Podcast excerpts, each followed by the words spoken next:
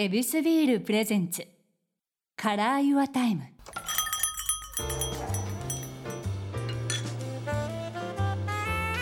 目抜き通りから一本入った静かな通りに佇む一軒の店。 Your Time ランチから夜の一杯まで。気軽に人々が集うこの店ではそれぞれが大切にしている時間にまつわるお話を伺っています。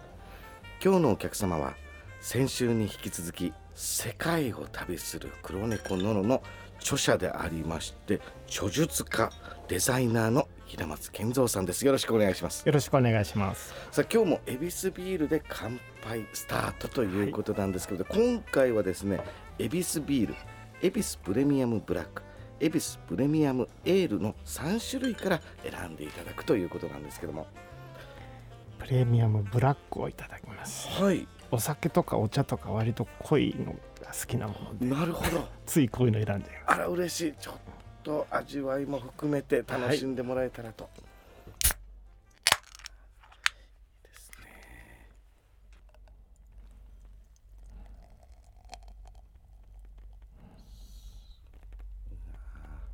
色味も含めて。す綺麗ですね。はい。今日は上手につけました。よかったそれではエビスビールで乾杯。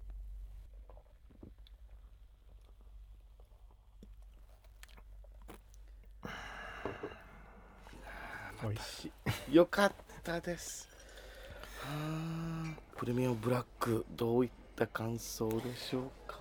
飲んだなという気がまずする個性の味ですね。ああ飲み応え。飲み応え。うん。とあの飲んだ瞬間にあの個性がわかるような。うわどうですか？こうビールっていうのこれ海外とか行かれるとまた種類がねありますね。いっぱい、うん、こんなに世の中にはビールってあるのねというふうに思ったぐらいですが、あのードイツなりチェコなり、まあ、日本でも有名ですが、そういうところに行くとまずはやはりビールを頼みますね。そっかその国の主流のお酒っていうので、えー迎えていただく。そうですね。へえそれも旅の醍醐味ということですね。そういうふうに、あのーそこは受け身でいきたいなと思うへー。料理に関しても同じですね、あそうなんですか、うん、まずは勧められるものをもしくはおすすめを聞く。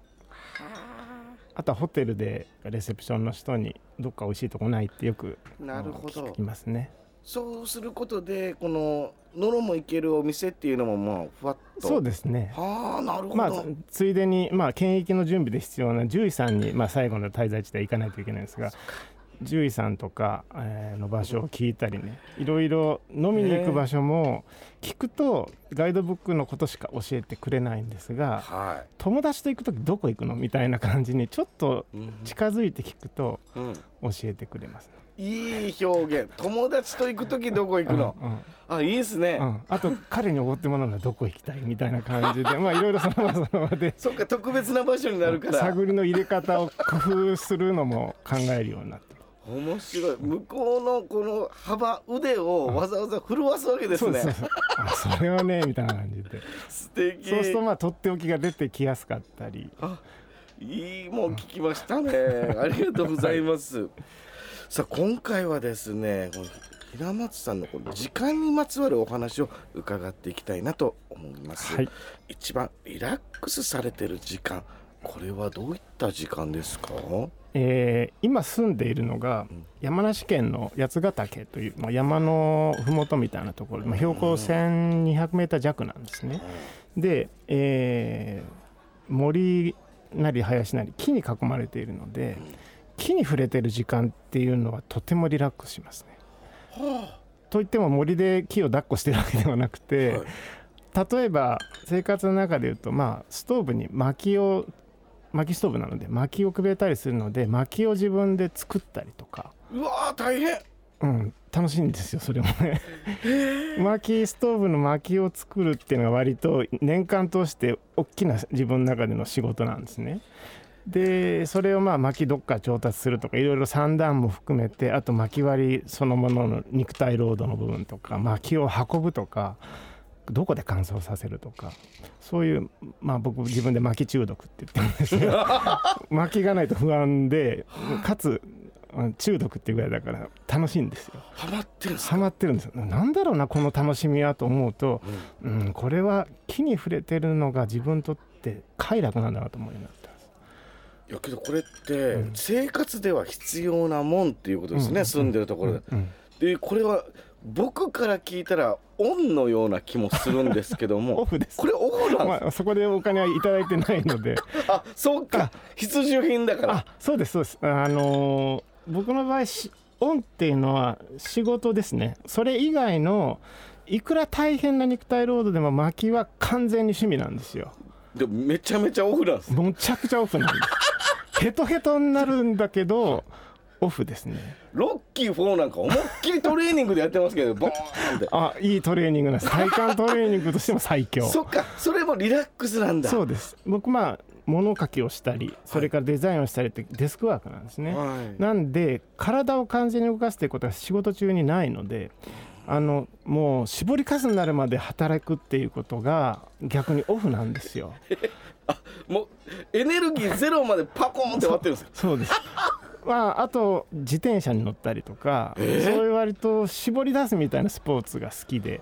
やってはるお仕事があまりにもこのじっとする。ちまっとしてるのでうんそういうふうにもうし体がもうくたくたになって寝るっていうことが快感というかオフならではで。まあそういった時とかものすごくビールとかを飲みたくなりますね。えっと、この1日の割合で言うとこの薪の作業って相当大変ですよね。干したりとかメンテナンスですよね。ほぼほぼ。そうですね。あよくご存知。あのー季節によってうん。やってる時間は違って例えば朝の1時間ぐらいを薪割りに当てる時期もあるし。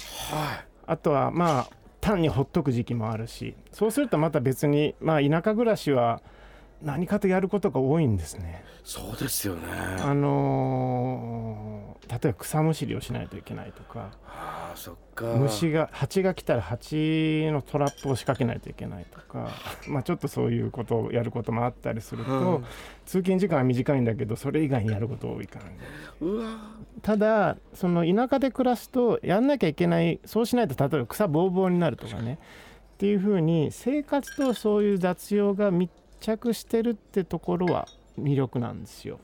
都会にはないことですよね。都会にはない時間、あのー使い方で、えーあまりに分担されちゃってて。そうですね。あそうおっしゃる通り。あの都会は分業されてるんですよ。うん。で僕も一時都会に骨をうずめようと思っていろんな工具とか手放してはいマンション住まいを始めたんですがものすごくストレスが溜まって、うん。結局自分がやる形に戻したんですよ。ええ。それが田舎暮らしのきっかけなんですが、今のこの田舎暮らしの生活で得られたものっていうのは、うん。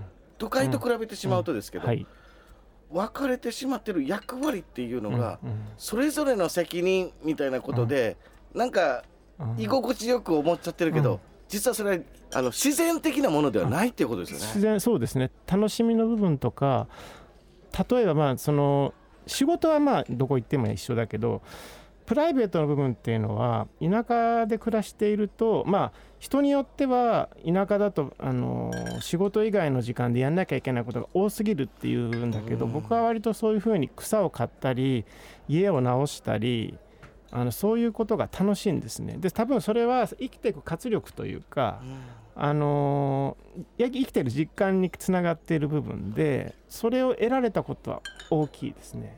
僕はもっと多分それがしたかったんだなというふうに逆にそういうことが必要になって思うようになりました。いやこれは羨ましいです。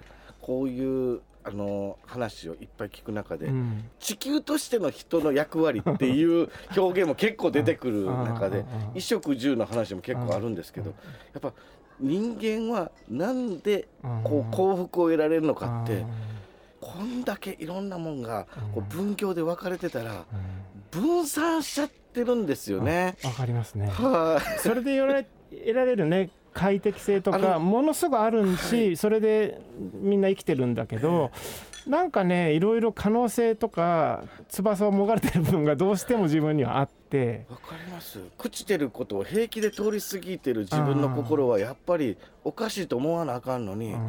通り過ぎちゃうんですよね。そうですね。はあと物事のあの流れとか例えばまあまあゴミの問題とかもそうですけど僕もそんなにあの偉そうなこと言えるあれではないんですが例えばゴミを自分で処理していったりとかコンポストみたいなのあるじゃないですか、はい。あの生ゴミ入れるとか。あれとかも始めると結構ハマるんですよ。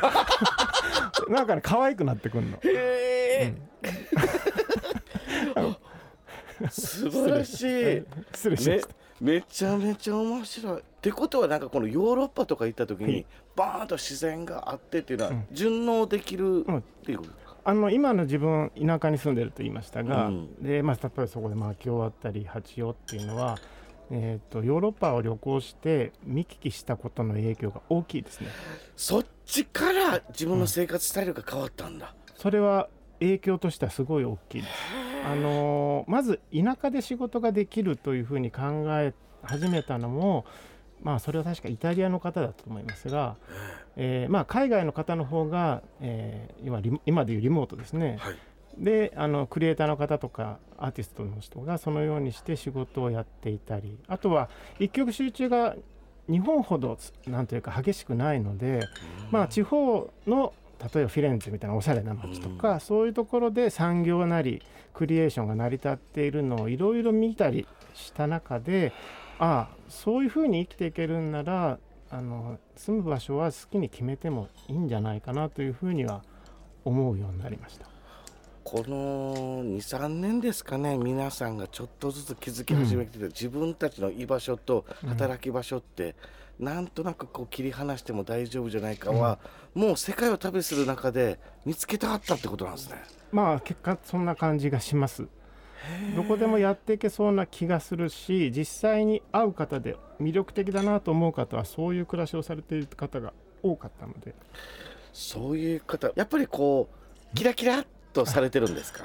いやというよりももっとね自分の世界で淡々となさってる方が多い気がします。ナチュラルですか、まあ言ってみるとナチュラルで自然,、まあ、自然体な感じはしますね。